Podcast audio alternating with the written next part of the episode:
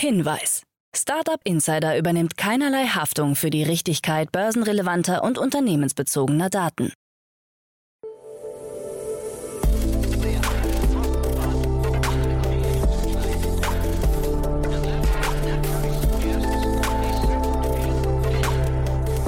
Startup Insider Daily. Morgen Update. Einen wunderschönen guten Morgen, hallo und herzlich willkommen zu Startup Insider Daily am Morgen. Es ist Donnerstag, der 1. September 2022. Mein Name ist Levent Kellele und wie immer gibt es jetzt erst einmal eine Übersicht über unsere heutigen Tagesthemen. Ethereum im Wert von 4 Milliarden Dollar verbrannt. Snapchat plant Entlassungen. Hohe Verluste bei Klarna und Zahl der Fundingrunden gesunken. Tagesprogramm. In unserer Rubrik Investments und Exits, in dem wir Expertinnen und Experten der Venture Capital Szene einladen und mit ihnen über aktuelle Finanzierungsrunden und Exits sprechen, haben wir heute Bastian Hasslinger, Vice President von Pickes Capital zu Gast. Und wir sprechen unter anderem über Topi, ein Anbieter des Abo-Modells für Hardware-Produkte im B2B-Bereich. In einer Finanzierungsrunde sammelt das Berliner Startup 45 Millionen US-Dollar ein. Außerdem geht es um Neutral Foods, das Unternehmen für Milchherstellung bei reduzierten Treibhausgasemissionen, hat 12 Millionen Dollar erhalten in einer Investitionsrunde geleitet von Bill Gates Fonds Breakthrough Energy Ventures. Das kommt heute bei Investments und Exits. Weiter geht es dann mit unserer Mittagsausgabe zu Gast dieses Mal Alexander Holzknecht, COO von Motatos.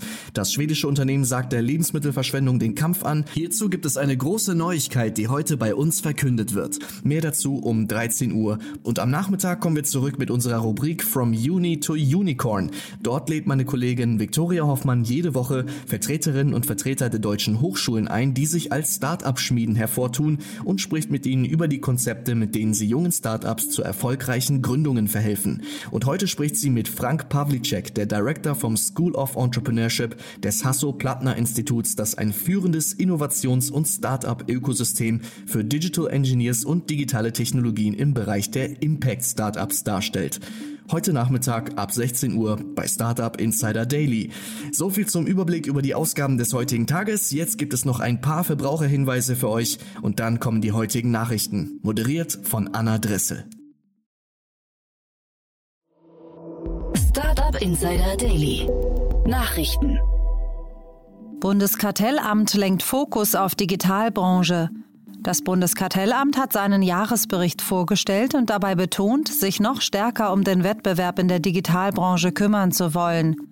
Die neue Rechtslage versetze das Amt in eine bessere Position, wie Präsident Andreas Mund erläutert. Im Jahr 2021 wurden 105 Millionen Euro Bußgeld gegen insgesamt elf Unternehmen verhängt. Untersuchungen hätten zudem ergeben, dass Google auch außerhalb seines Kerngeschäfts über eine starke Marktposition bei Online-Werbung verfüge. Daraus würden sich zahlreiche wettbewerbliche Fragen ergeben. Art Night entlässt 26 Angestellte. Das Berliner Startup Art Night hat 26 Mitarbeiter entlassen, wie Gründerin Amy Sarah Carstensen bestätigt. Jetzt sind nur noch 46 Personen beim Event-Startup beschäftigt, das Malkurse anbietet. Begründet wird die Entscheidung mit der makroökonomischen Situation. Aktuell fragen sich viele, wofür sie ihr Geld ausgeben sollen, so Carstensen. Es sei gut möglich, dass Verbraucher am ehesten auf Freizeitaktivitäten wie etwa der Teilnahme an einer Art Night verzichten, so Carstensen im Gespräch mit Gründerszene. Art Night hatte im Frühjahr dieses Jahres seine letzte Finanzierungsrunde abgeschlossen. Zahl der Fundingrunden gesunken. Einer Untersuchung der Datenanalysten von Dealroom zufolge ist die Anzahl der Fundingrunden in Europa im ersten Halbjahr 2022 auf 4000 gesunken. Es handelt sich um den niedrigsten Wert seit 2015. Investmentfirmen sitzen aktuell auf einer großen Menge Kapital. Weltweit soll es sich um 539 Milliarden Dollar handeln, was einem Plus von rund 100 Milliarden Dollar entspricht. Durch fallende Kurse von Tech-Aktien sind manche Portfolios in ein Ungleichgewicht geraten, bei dem Startups jetzt einen größeren Anteil besitzen, was der oft existierenden Quotenregelung bei institutionellen Geldgebern widerspricht. Hohe Verluste bei Klarna. Der Verlust beim Fintech Klarna hat sich verdreifacht. Im ersten Halbjahr stieg der operative Verlust auf umgerechnet rund 580 Millionen Euro. Begründet wird der Anstieg mit deutlich höheren Verwaltungskosten. Die Kosten für den Betrieb des Unternehmens einschließlich der Gehälter seien um 40 Prozent gestiegen. Gegenüber dem Vorjahreszeitraum hat es zudem einen Zuwachs von mehr als 50 Prozent bei den Nettokreditverlusten gegeben. Sie stiegen auf rund 270 Millionen Euro. Die Barreserven von Klarna haben sich mehr als halbiert. Beim Umsatz hingegen sieht es besser aus. Hier steht ein Umsatzwachstum von einem Viertel in den Büchern. Vor wenigen Monaten noch galt Klarna mit einer Bewertung von mehr als 45 Milliarden Dollar als Europas wertvollstes Start-up. Mittlerweile liegt sie bei 6,7 Milliarden Dollar. Snapchat plant Entlassungen. Rund 20 Prozent der über 6400 Mitarbeiter von Snapchat sollen das Unternehmen wegen finanzieller Probleme verlassen. Zuvor hatte Snapchat sehr schwache Geschäftsergebnisse vorgelegt, die zum Absturz des Aktienkurses führten. Der Aktienkurs ist seit Anfang 2022 um fast 80 Prozent eingebrochen. Zudem verliert Snapchat mit der Werbeexpertin Jeremy Gorman seinen Chief Business Officer an Netflix.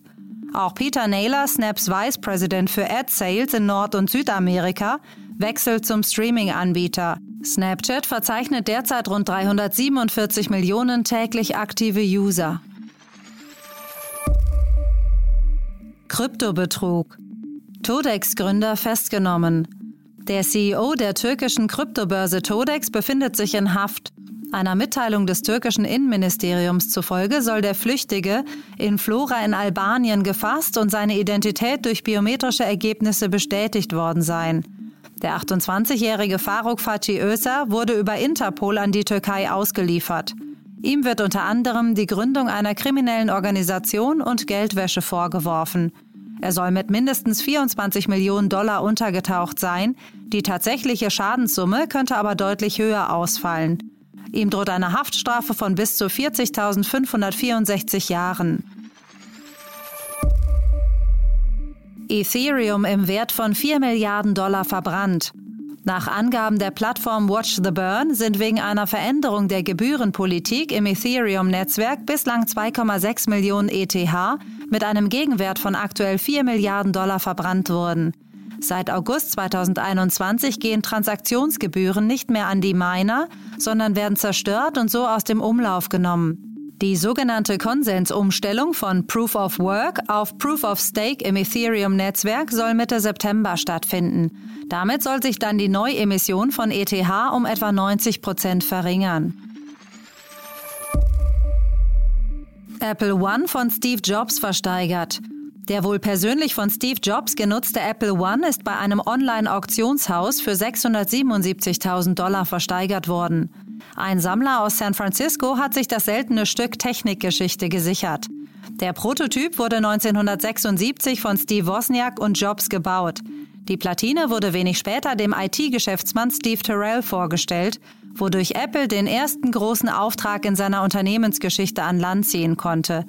Insgesamt konnte Apple 50 Exemplare des Rechners verkaufen, bevor es mit dem Apple II weiterging. Ohne diese Platine gäbe es heute keinen Apple One, schreibt das Auktionshaus. Bei dem versteigerten Exemplar fehlen allerdings manche Bauteile. Jeff Bezos bedankt sich fürs Ignorieren. Amazon-Chef Jeff Bezos hat sich bei den Regisseuren der Serie Herr der Ringe, die Ringe der Macht, dafür bedankt, dass sie ihn zur richtigen Zeit ignoriert haben.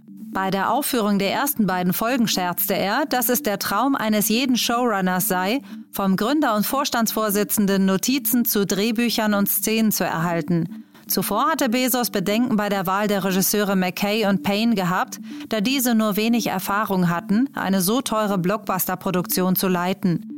Dennoch auf das Team zu setzen sei eine der besten Entscheidungen gewesen.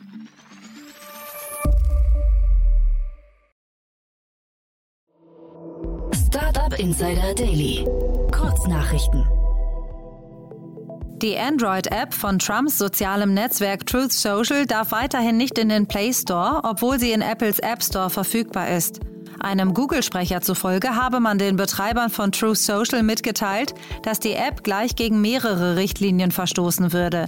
So könne Google beispielsweise keine effektiven Systeme zur Moderation erkennen, obwohl man die Betreiber zum wiederholten Male darauf hingewiesen habe.